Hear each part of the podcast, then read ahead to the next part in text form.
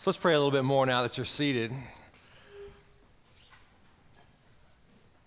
So God, just open my heart and speak to me this morning. So I wonder if you'll pray that this morning right now, just in the silence of your heart, just asking for the Holy Spirit to speak to you through the power of the Word this morning. So just speak to me, God. Open my heart, open my spiritual eyes and my spiritual ears. God, I want to see and hear what you want me to see and hear this morning. Stir deeply within all of our hearts, oh God. Help us to see our blind spots this morning. Do what only you can do here. Help me to be faithful to the word this morning, God, that Jesus will be glorified in everything we do. It's our prayer in Jesus' name, amen. Well, Melissa and I, we have been remodeling our kitchen for the last few years, and we're a little bit over halfway done now, and so why are y'all laughing? I don't know. That's oh, we're doing real good. So we decided to bust out the towel, or take out the towel. I say bust out the towel. She says take out the towel. So we're getting ready to take remove the towel, and uh, so we have towel, and we have a couple of layers of linoleum under that. And so Melissa comes in, she says, "Let's take out the towel." So I said, "Right." So I go get my big sledgehammer, and I come walking into the kitchen, and I start taking busting out towel. Towel is, I mean, shards and shrapnel is flying everywhere. Dust is flying everywhere. She's like, hold on, wait, wait, wait, stop. And she said, you know, there's a different way that we can do this. You see, I'm fast-paced, and she's slow-paced. She said, we can get some pry bars. Me and the boys will get pry bars. We'll squirt down each individual piece of towel with water so it doesn't make dust, because I already had dust flying everywhere. And we'll take the pry bars and we'll just take out one towel and just a little bit of linoleum at a time. And said, all right. So, you know, I, I backed off and I let them go to work. And I was standing there watching them doing this, knowing that, that Melissa's way is the better way, slower way, but better way, cleaner way, more efficient, and better. But it went against every grain of iota of who I am. I could not stay in the room. So I left the room. I'd come back in. I'd get the, when they got the you know, pieces of towel busted out, I'd take the towel, go load it in the back of the truck. And I just went into my office and started doing my own thing. But see, here's what you have to understand this morning. And, you know, so I don't have all of marriage figured out. Please understand me this morning as I talk about this. But here's one thing that I do know. Our differences can either make us bitter enemies or a better team. All of us are different. And whenever you have a team of people, it's not about everybody being the same. It's about our strengths complementing each other. And you see, here's our, here's our problem is that in our, our sinful state, instead of allowing other people's differences to make us stronger, many times what we'll do is we'll let that make us bitter towards them. So we need grace and we need grit to make it in marriage, and I would say in all of our interpersonal relationships. I saw, this is not my definition. I saw this, and I want to share it with you. Grit is stamina. Grit is sticking with your future day in and day out, not just for the week, not just for the month, but for years, and working really hard to make that future a reality. Grit is living life like it's a marathon and not a sprint.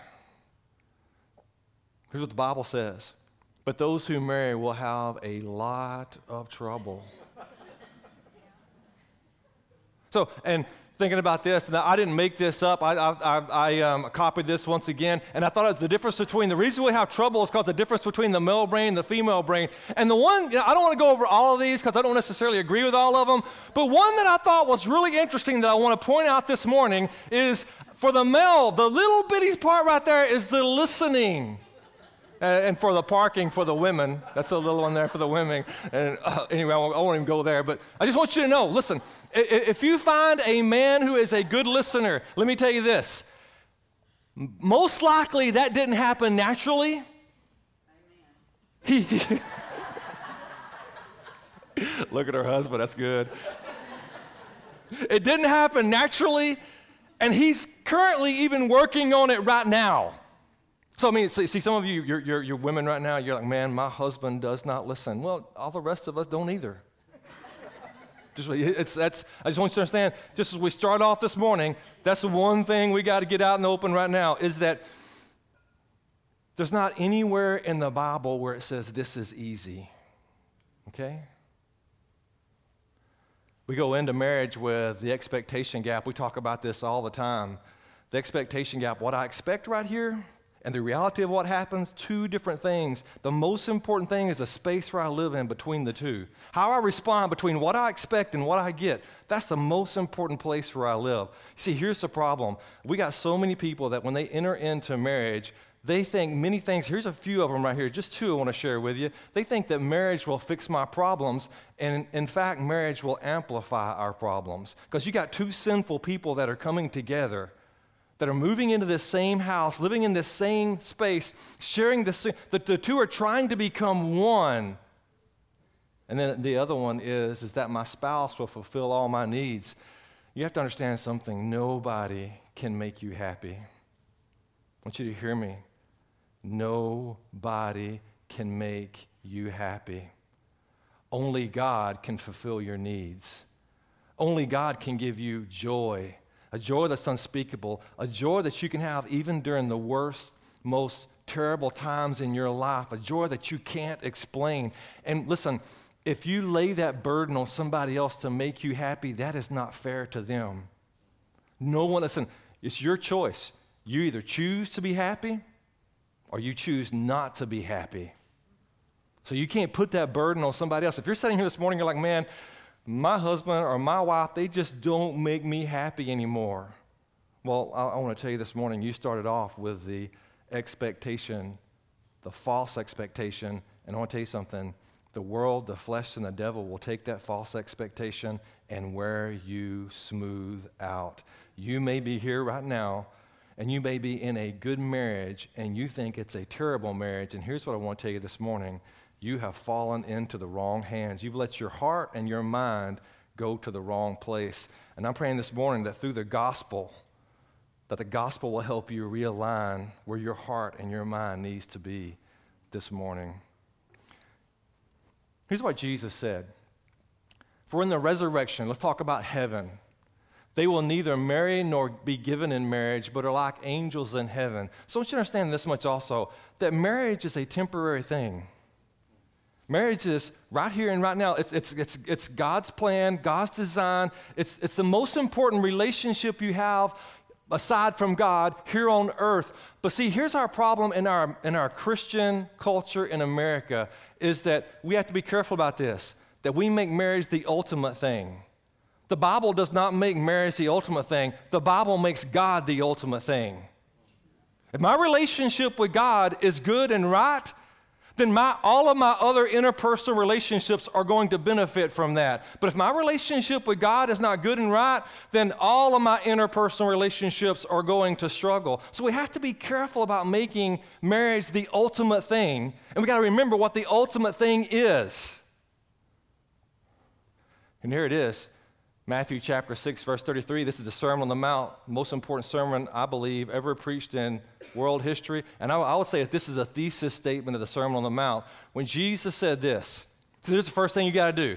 This is when you want to take your priorities, when you want to prioritize your life, the most important thing that you need to be doing is you need to be seeking first the kingdom of God and his righteousness. Now, in context, what Jesus is talking about here is he's talking about food, clothing, your basic needs in life. He says, listen, don't worry about those basic things. Seek first the kingdom of God, and all these things, even your basic necessities, those will be taken care of. So, if I put, you know, it's just trying to diagram this out. I'm a visual learner, so I want to try to make a diagram here to understand this. So, if the wife and the husband, if they are both the priority of their life, okay, so let me, let me pause for a moment. Marriage is a two-way street. See, I grew up in church, like many of you, and I heard the preacher get up there with his you know, it seemed like he had a golden marriage and a golden life, and everything was good for him. And and for those of y'all that don't know me, I have not had a golden life, a problem-free life, and that's a whole other story, and I don't even want to talk about that. But here's what I want to tell you. I know this much. The person standing in front of you that's trying to exposit the Word of God, I know this. Marriage is a two-way street. You can't do it by yourself. It takes two people going the same direction to make this thing work. If you got only one person going the right direction and the other person's going off in left field, it's, that's serious trouble there, okay? So, I mean, listen, if both of you want to be happy, let's use that American lingo, that Christianese, whatever it is. If both of you want to be happy, then both of you have got to be seeking first the kingdom of God. And if both of our hearts are set on seeking Jesus first, then it's inevitable. What's going to happen is we're going to be bonded in Christ. Jesus said, for this reason, a man will leave his father and mother. Oh, my, I could preach a whole sermon on that one right there. See,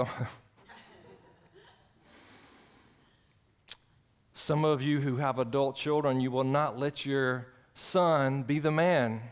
And you will not let your daughter be the wife. You're still trying to control them.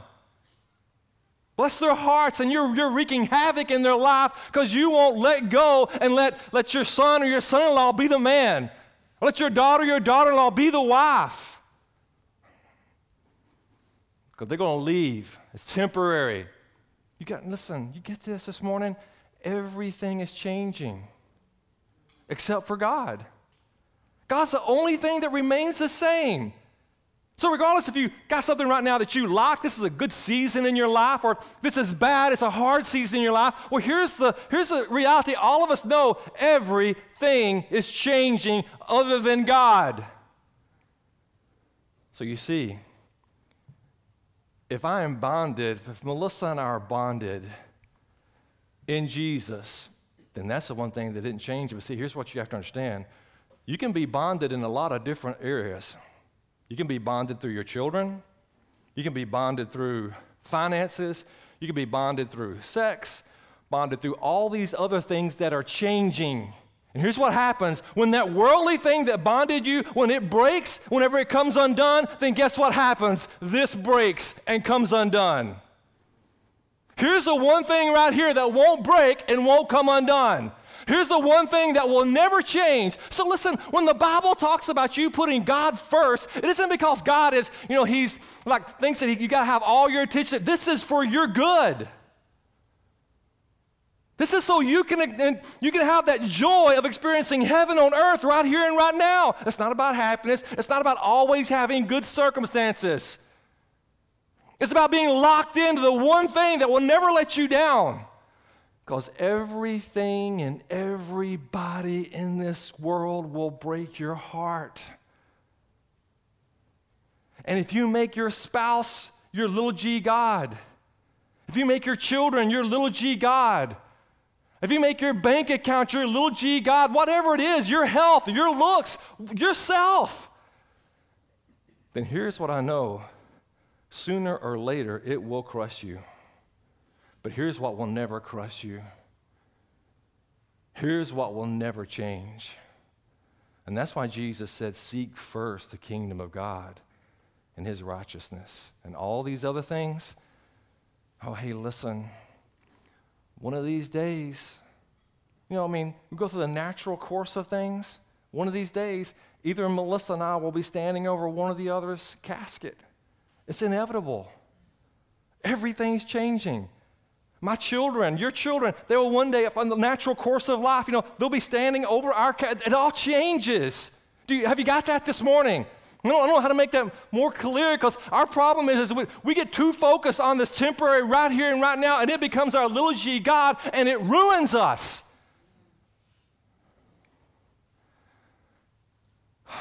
So we, how, we love using Jesus as an additive.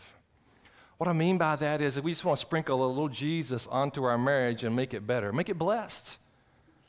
Sprinkle a little bit of Jesus into my job and make that better. I'll get promoted and I'll do good. Sprinkle a little Jesus. See, here's what I want to tell you this morning. So there have been studies. So I immersed myself in studies on marriage this past week, and man, it's a little unnerving. Here, there have been all kinds of studies on this. Here's what you have to understand this morning. So for the person who is a nominal Christian, That means a person who believes in Jesus and they go to church every once in a while. Here's what you have to understand. The divorce rate is higher among those than people who don't go to church at all. Now, I can only speculate on why that is. Maybe it's lack of commitment. I don't know what it is. But here's what I want to tell you something. Anytime we want to use Jesus as a little sprinkle on top, if you, if you come to church this morning and you think, hey, just by being at church this morning, it's going to make my marriage better, then let me go ahead and just go ahead and bust your bubble right now, because that's not true. If, I, if anything, it might get worse. It might get harder, because you might enter into another level of spiritual warfare. So here's what Jesus said to the people that wanted to, that, that wanted to use him, just to kind of use him as an additive.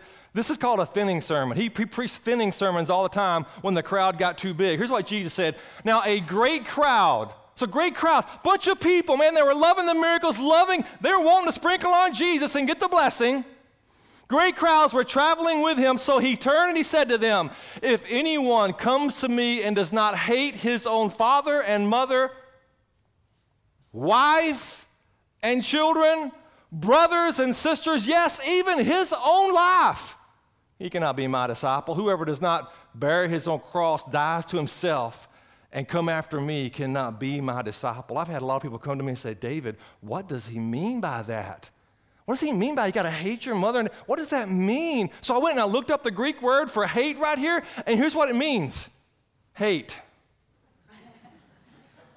It means to despise. Hate is the smoothest, easiest translation for that word for us to take. Now, that's why our English translators put in hate. I mean, like, if they really want to just get literal with it, you must, you must despise them. I don't know. See, that doesn't fit into our American culture very well, does it? I mean, listen, you want me to be faithful to the text? You want me just to tell you what the Bible says and then you deal with it? Well, that's what we do here. So, by the way, that's where you're at. So why on earth would Jesus say this? Because our natural tendency is to love mom and dad, son and daughter more than God, to make them our little G God, and for that to ruin our lives and ruin their lives. See, I just thought I was going to get out of James for one week and it was going to get all smooth and happy, and I was wrong about that. Philippians two three, man, listen, church, if we could just live one verse in the Bible, this would be a good one for us to live right here. Here's what this verse says.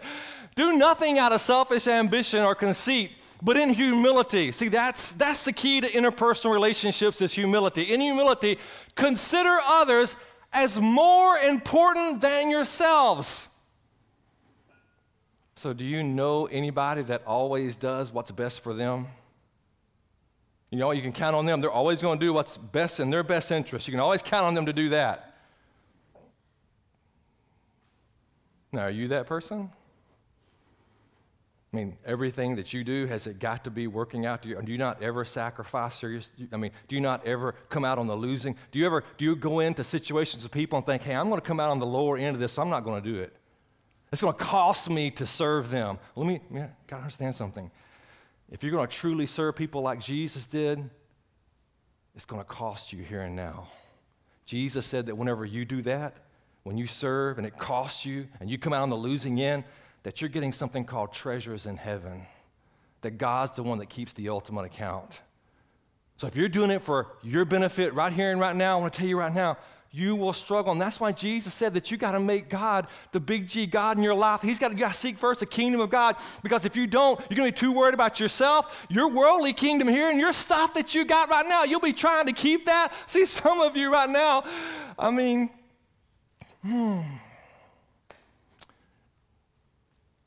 So when, when get on Facebook or social media and someone has a picture of their kids and they say, hashtag my world, well, let me tell you something. That world's going to crush in on you.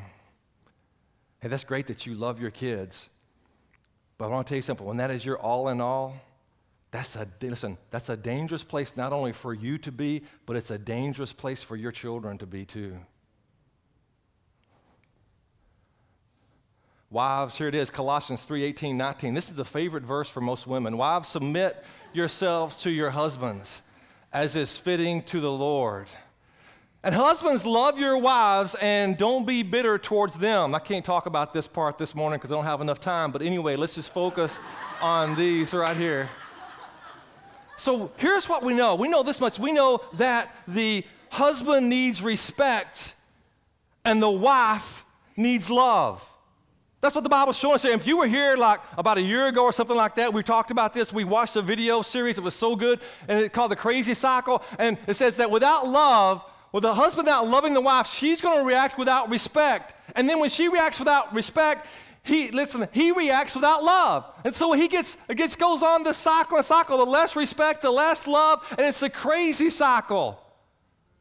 And let me tell you something.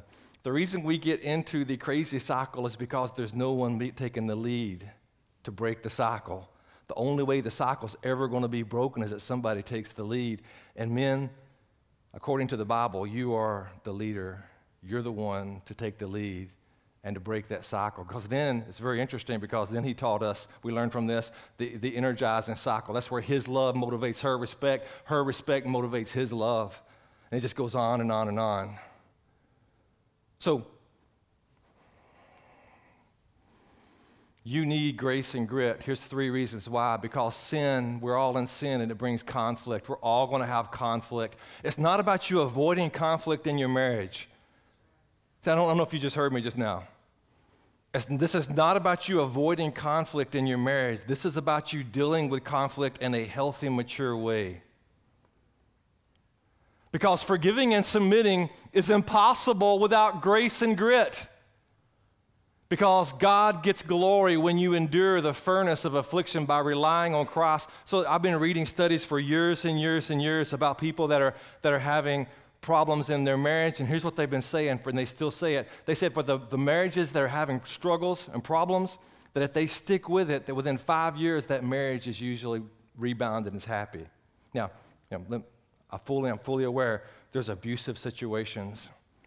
There's a situation as to where when you're married to someone that your life is put in danger. So I'm fully aware of that. So, you know, there's always exceptions to every rule. And this morning, I don't want to stand up here in front of you and listen, if you're in an abusive relationship and your life is being threatened by where you're at, don't think that, you know, you come to this church and we're like, hey, you just got to stick it out, man. You just got to follow these principles right here and everything's going to work out. No, no, listen, you need professional help at that point, okay? So, I mean, I'll just be, let's just be clear on this. The stuff I'm talking about this morning, this is just, these are the minor issues that all of us deal with day in and day out in our marriages we're addressing today. Man, that heavy-duty stuff, that's where you need to go get some professional help right there. So therefore, as God's chosen ones, holy and dearly loved, put on compassion, kindness, humility, gentleness, and patience. So in Colossians right here, it's talking about relationships, but especially the marriage relationship, that we're to have these things. Listen, that God's transforming power, the Holy Spirit. Um, listen, I am so excited about what God has done in my life that it should transfer over to my wife and my children and my grandchildren, and to my church, to my friends. This, this life transforming. See, that's what the true gospel does to us. Let me tell you something. Religion doesn't do that. Religion just makes us mean and bitter and ugly and judgmental. The true gospel, the life transforming power, the go- all glory goes to God. Oh, man, that changes us from the inside out. This isn't about you being a good person, by the way. It's about you being a transformed person. You realize that, right? That's the true gospel right there. Church has been telling you to be better, some of you. You've been going to churches that have been telling you to be better and to do better, and you feel like a terrible Christian. Well, listen, I'm sorry that we missed up. We messed up the good gospel. The good gospel is this, is that only God is good, and all the rest of us, we're redeemed even in our sinfulness, and that through life-transforming power, God is changing us to love one another just as he loved us. We're going we're going to pass up that golf clap before we get out here and have a full-blown Jesus clap. I know it. I'm believing it today. This is, this is so interesting.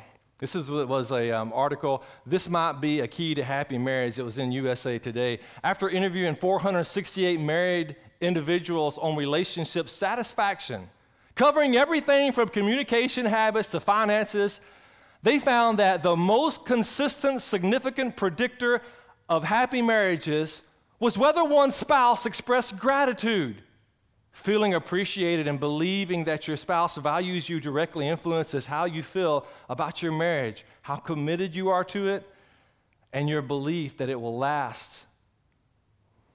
So, being kind in marriage. So here's what I want you to understand. The best way I can illustrate this would be if a woman decided that there was, see, so all of us have these idiosyncrasies, okay, that are just, they're just kind of, idiosyncrasies that are just kind of, that are that make us unique and different, that drive, sometimes you're getting, this driving you crazy, your spouse has got this thing they do, they smack, or they they talk too much, or, oh, did I just hit a nerve right there, bro? So they got these, and here's what I want you to understand. So the best way I can illustrate this would be like if a woman, and this is ridiculous, and I'm, I'm, for purpose, if a woman decides that she doesn't like her husband wearing black shoes. I mean, the dude, all of a sudden, you're like, when they got married, he didn't have very many black shoes. He, he bought a pair of black shoes after they got married. She decides she didn't like the black shoes. Well, she told him, I don't like the black shoes. Well, he fell in love with black shoes. Then he went and bought every kind of shoe in black and starts wearing black shoes all the time. And then he went even further down. He started liking the black shoes so much he got black socks. Then he got black shorts. Then he got black shirts. Then the next thing you know, he's like the second coming of the man in black. He's wearing black every day, all day long. Everything he wears, it's black. And she is going crazy because she hates the black shoes. And every time she sees him, she'll look out the window, see him come walking through the yard, and she'll think, oh, I hate those black shoes. Well, here's what I would say. So there's somebody somewhere who loves black shoes. There's somebody somewhere who loves to see someone dressed in all black. See, what I'm telling you is, is that you make the decision. You choose what you love and what you hate. You see, right now, some of you are disagreeing with me in your mind, but I'm telling you that, listen, even science, not only the Bible backs me up on this, but science does. The neuroplasticity of your brain, your brain can be changed. You can change the way you think. Here's what I'm going to tell you. Take every thought captive comes into this. So whatever it is that drives you crazy about that other person, if when that thought pops up, if right there in that moment, if you start thinking, man, I find that attractive. That's beautiful. Yeah, even that, even the smacking. That is wonderful. Thank God we got food to eat. And Jeff is enjoying this food that I cooked him. I mean, and listen, we laugh about that, but this is so true. Some of you, you listen, these little bitty things, the devil, the world, the flesh, and the devil is making it into a big deal. And I'm telling you, somebody else somewhere thinks that's cool, and you're hating it. So it's your choice.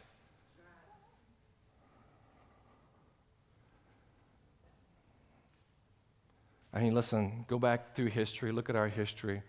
You go back to the Renaissance era, and they're painting pictures of chubby, pasty white women because that was the most beautiful thing in the world to them. They were, listen, I'm telling you that this because we're informed by our culture. When our culture, you don't, you don't, we, we grow up in this culture that thinks people that are overly skinny and really tan and all that, that all this, and so all of a sudden, all the rest, we start believing. Do you see this? We choose what we find is beautiful and attractive. We choose what we want to love. That's your choice.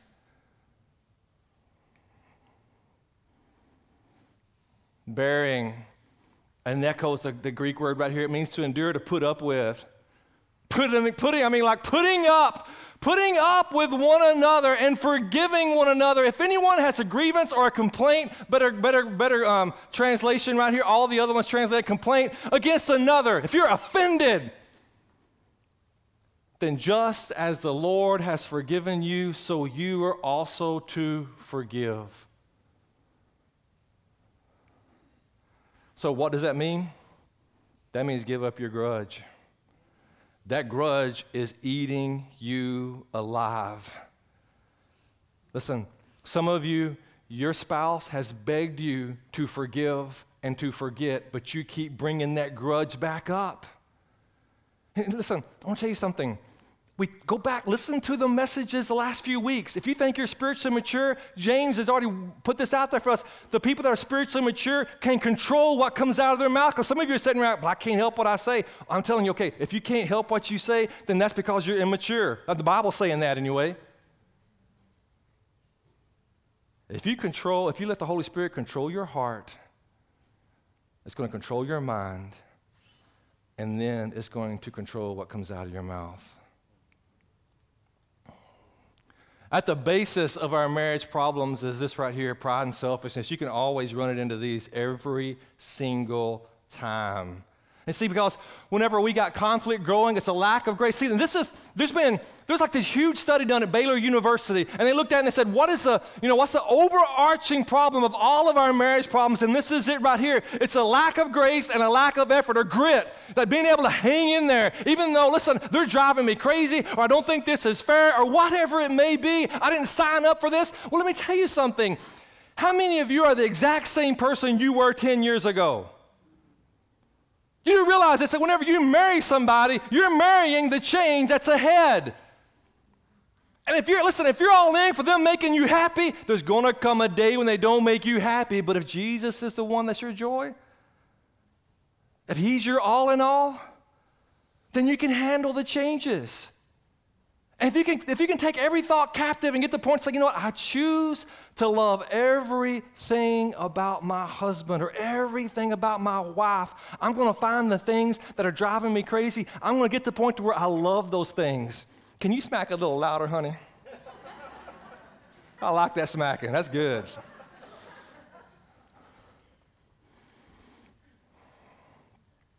I talk about this with my family all the time. Gee, listen, God's got a grace tank that never runs empty, but none of the rest of us do. All the rest of us, our grace tank is either getting filled up or it's getting emptied out. And whenever that grace tank gets empty, we have a, we get rubbed raw and we have a hard time in our interpersonal relationships. So the reason I'm showing you this is because I want you to understand something, that whenever you show kindness, whenever you serve your spouse, whenever you build into them, then what you're doing is you're filling up their grace tank. And here's what I know. Every single one of us need grace. We need the grace of God, and we need the grace from the other people that we're in relationships with.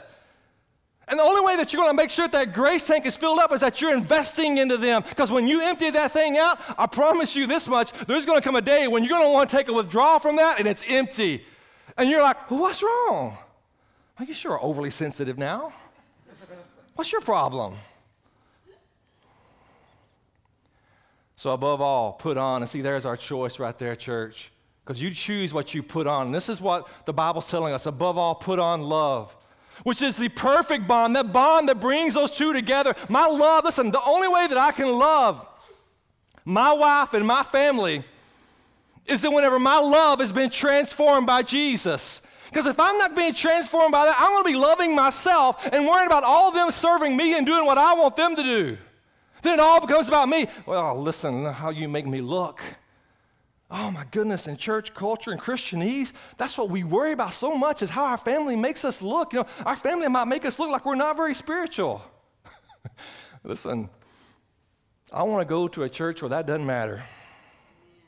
I want to be a part of a church where it's not about me and my family looking good. I want to go to a, ch- go to a church where it's like, okay, we're all broken and undone, and we're being transformed, we're in process, and it's okay that we're not perfect.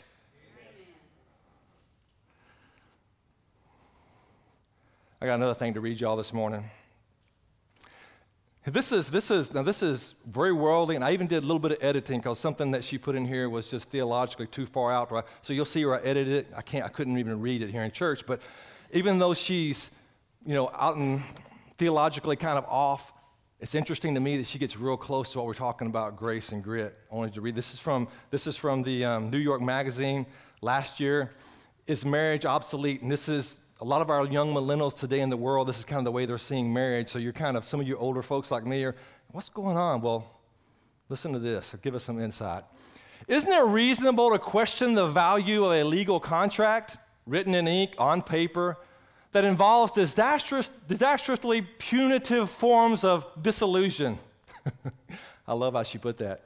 Particularly when it is paired with an enormously expensive ceremony that often includes allusions to obedience and lifelong mutual suffering and death of all things. And there are a host of inconveniences to being married, along with untold drudgery, monotony, frustration, and regret. Considering all that, what could possibly be the point of this outdated charade? And then she answers the question this way. So why do I love this torturous state of affairs so much? The daily companionship, the shared household costs, and the tax breaks are not enough. It is because some of the peak moments of a marriage are when you share your anxieties, your fears, your longings, and even your horrors. That's why sickness and death are key to the marriage vows. Because there is nothing more, here's where I edit it, gracious than being able to say, today I am really, truly at my worst. Knowing that it won't make your spouse run for the hills. My husband has seen my worst before. We both know that our worst is likely to get worse from here. Somehow, that feels like grace. I think she's closing in on what real grace really is right there.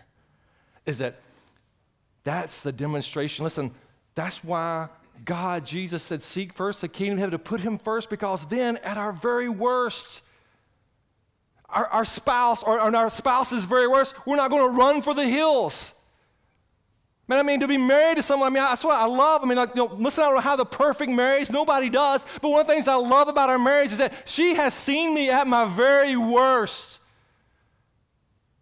and it didn't change the way she felt about me. She still loves me the same.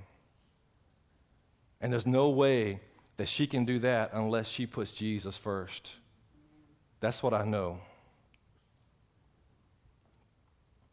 So every day is an I do day. See, some of you, you did that better for worse in sickness and in health.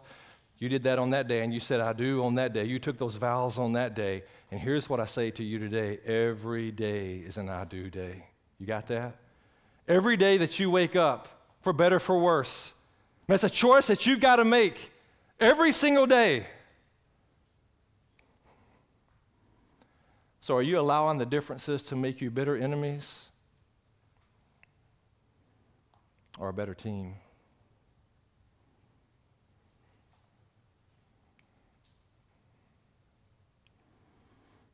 So here's a relationship prayer that I want to share with you this morning. Feel free to take a picture of this. It's fixing to be off the screen in just a moment. Lord, help me to deeply. So here's a person that you're struggling with. It may not be your spouse. Could be your parent, could be your child, could be your brother or sister, could be somebody you work with, your, I don't know, some interpersonal relationship. Man, I mean, when you think about them, it makes you come undone a little bit on the inside. Here's a prayer for them. Lord, help me to deeply love, and you put their name in that blank. And give me the desire to show them honor in the way that I treat them. Romans twelve says, love, love one another deeply as brothers and sisters, and outdo one another in showing honor. Can you out-honor them? Oh, see, that's going to take the power of God when you're going to approach somebody that you don't like and honor them and love them deeply. I got a marriage prayer for you. Lord, stir my affections for you and for my spouse, for my children, for my calling, and for your church. Because if you're in Christ, you've got a calling, and you are to be a part of the church. So every day we need to have our affections stirred. So I, I pray this prayer over, I'll be praying this prayer over every single one of you this week. When I go through my prayer time every morning, I say, Lord, for every person who was at the Bridge Fellowship this past Sunday morning, every marriage there, stir their affections for you, for one another, for their children, for their family, for the church, and for their calling. You that have adult children, I would encourage you to pray this over their marriages. And I would encourage you to pray this over your marriage every day. And you children, if you pray, over your parents as well.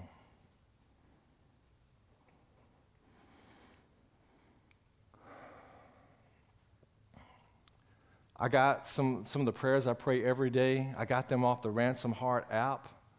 So if you get the app, it says prayers right here. You click on that, and it's got all kinds of prayers you can pray for your family, So if you're wanting some resources, you're wanting to pray more effectively, then there's one of the resources that I would share with you right there to, to dig into that. And another thing, so Melissa, so you know, every once in a while you'll come in here and I won't be here and one of the elders will be preaching or something. Melissa and I will take a weekend off. And when we go for a weekend away, we always do something to enrich our marriage. We either read a book on marriage or we'll do something through Right Now Media. So if you don't have access to Right Now Media, it's free to everybody. All you got to do is just send us an email and we will get you um, a code so you can get in. And it's it's not only just marriage stuff on here, it's all kinds of children stuff. And there's a lot of people that their children watch good cartoons. And if you're upset with all the goofy junk that the world's putting out there and you want your kids to watch some stuff that'll be enriching, they got great cartoons, Christian cartoons and stuff like that. But this is what we, this is what Melissa and I, matter of fact, I would highly recommend this. Here's the last one we did last time we were out. We did this one on Right Now Media called Love Talk, and we would just listen to a little bit, and we just pause it, and it just brought out so much good stuff that we needed to talk about and work on. So if you're thinking which one would be a good one for us, there's a first one that I would highly recommend. So let's stand this morning.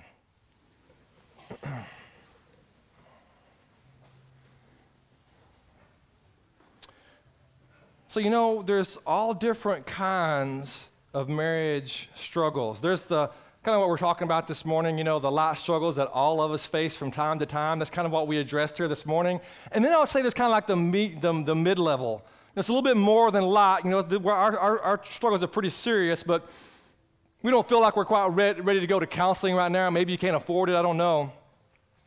Well, we have got marriage mentors here, couples that have underwent training, not just people we look at and we think, hey, well, they're great. Let's let them do mentoring. These are people who have went through training, and so they've been trained to be Christian mentors as couples, that we would be be happy to connect you with one of these mentoring couples. And um, they're, they're not there to fix you. They're just there to pray for you and to help you.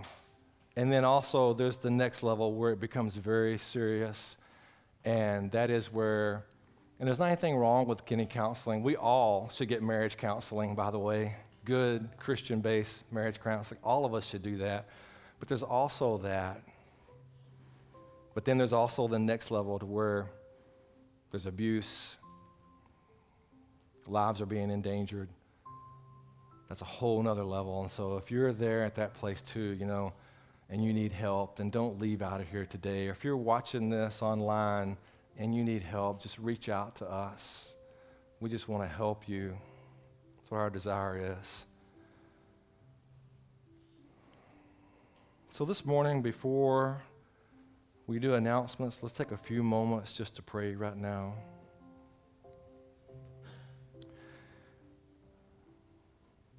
So one of our main problems in our interpersonal relationships is our blind spots. And I know that you may be thinking, I don't have any. Well, that's why it's called a blind spot.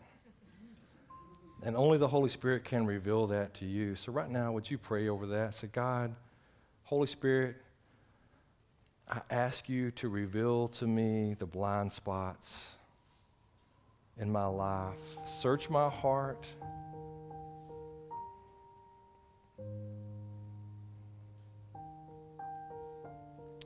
See, in some of you today, you need to go and just get away with your spouse and talk to them.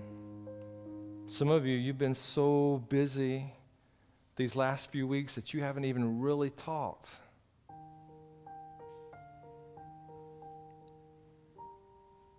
Some of you, there's some things that have been bothering you, and you've been keeping it bottled up, and it's not getting better, it's getting worse. And here's what I want to tell you also. If your spouse comes to you today and they want to talk to you, then here's what you need to do. You need to put down your defenses. You need to relax your emotions. And you need to be willing to cooperate and listen, even though it may hurt your feelings. You need to be mature. You need to just listen with an open mind and not be defensive and mean. Because the more defensive and mean you are, the more you push them away and the more you damage your relationship.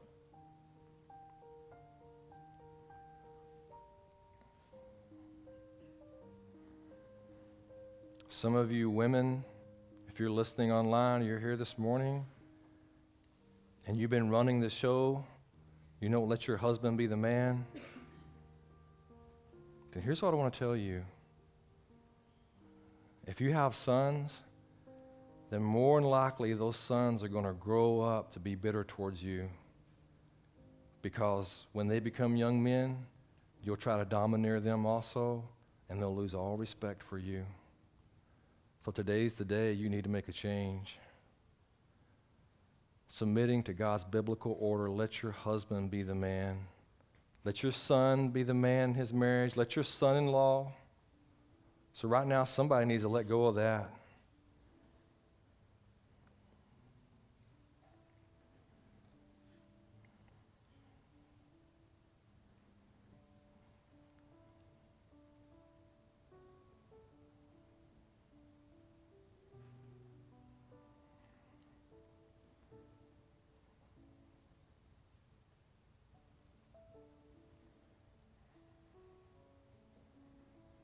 Some of you men, you need to take the lead today and lead your wife in prayer.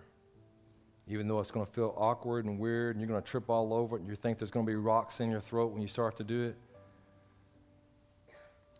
don't ask for her permission. Just start praying right there. Pray out loud. Nobody's going to die, I promise you.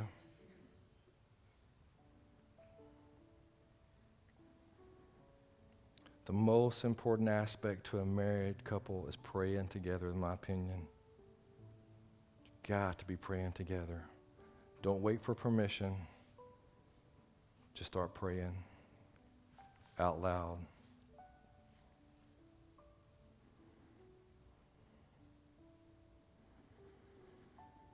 So can you let the Holy Spirit speak to you for just about ten seconds right now? Can you just relax?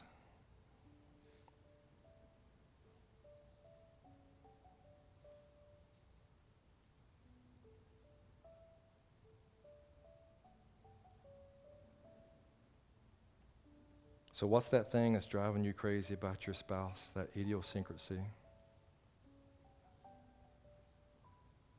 Holy Spirit, I ask that you would make that attractive in my heart and in my mind. Can you pray that? Help me die to myself, my immaturity.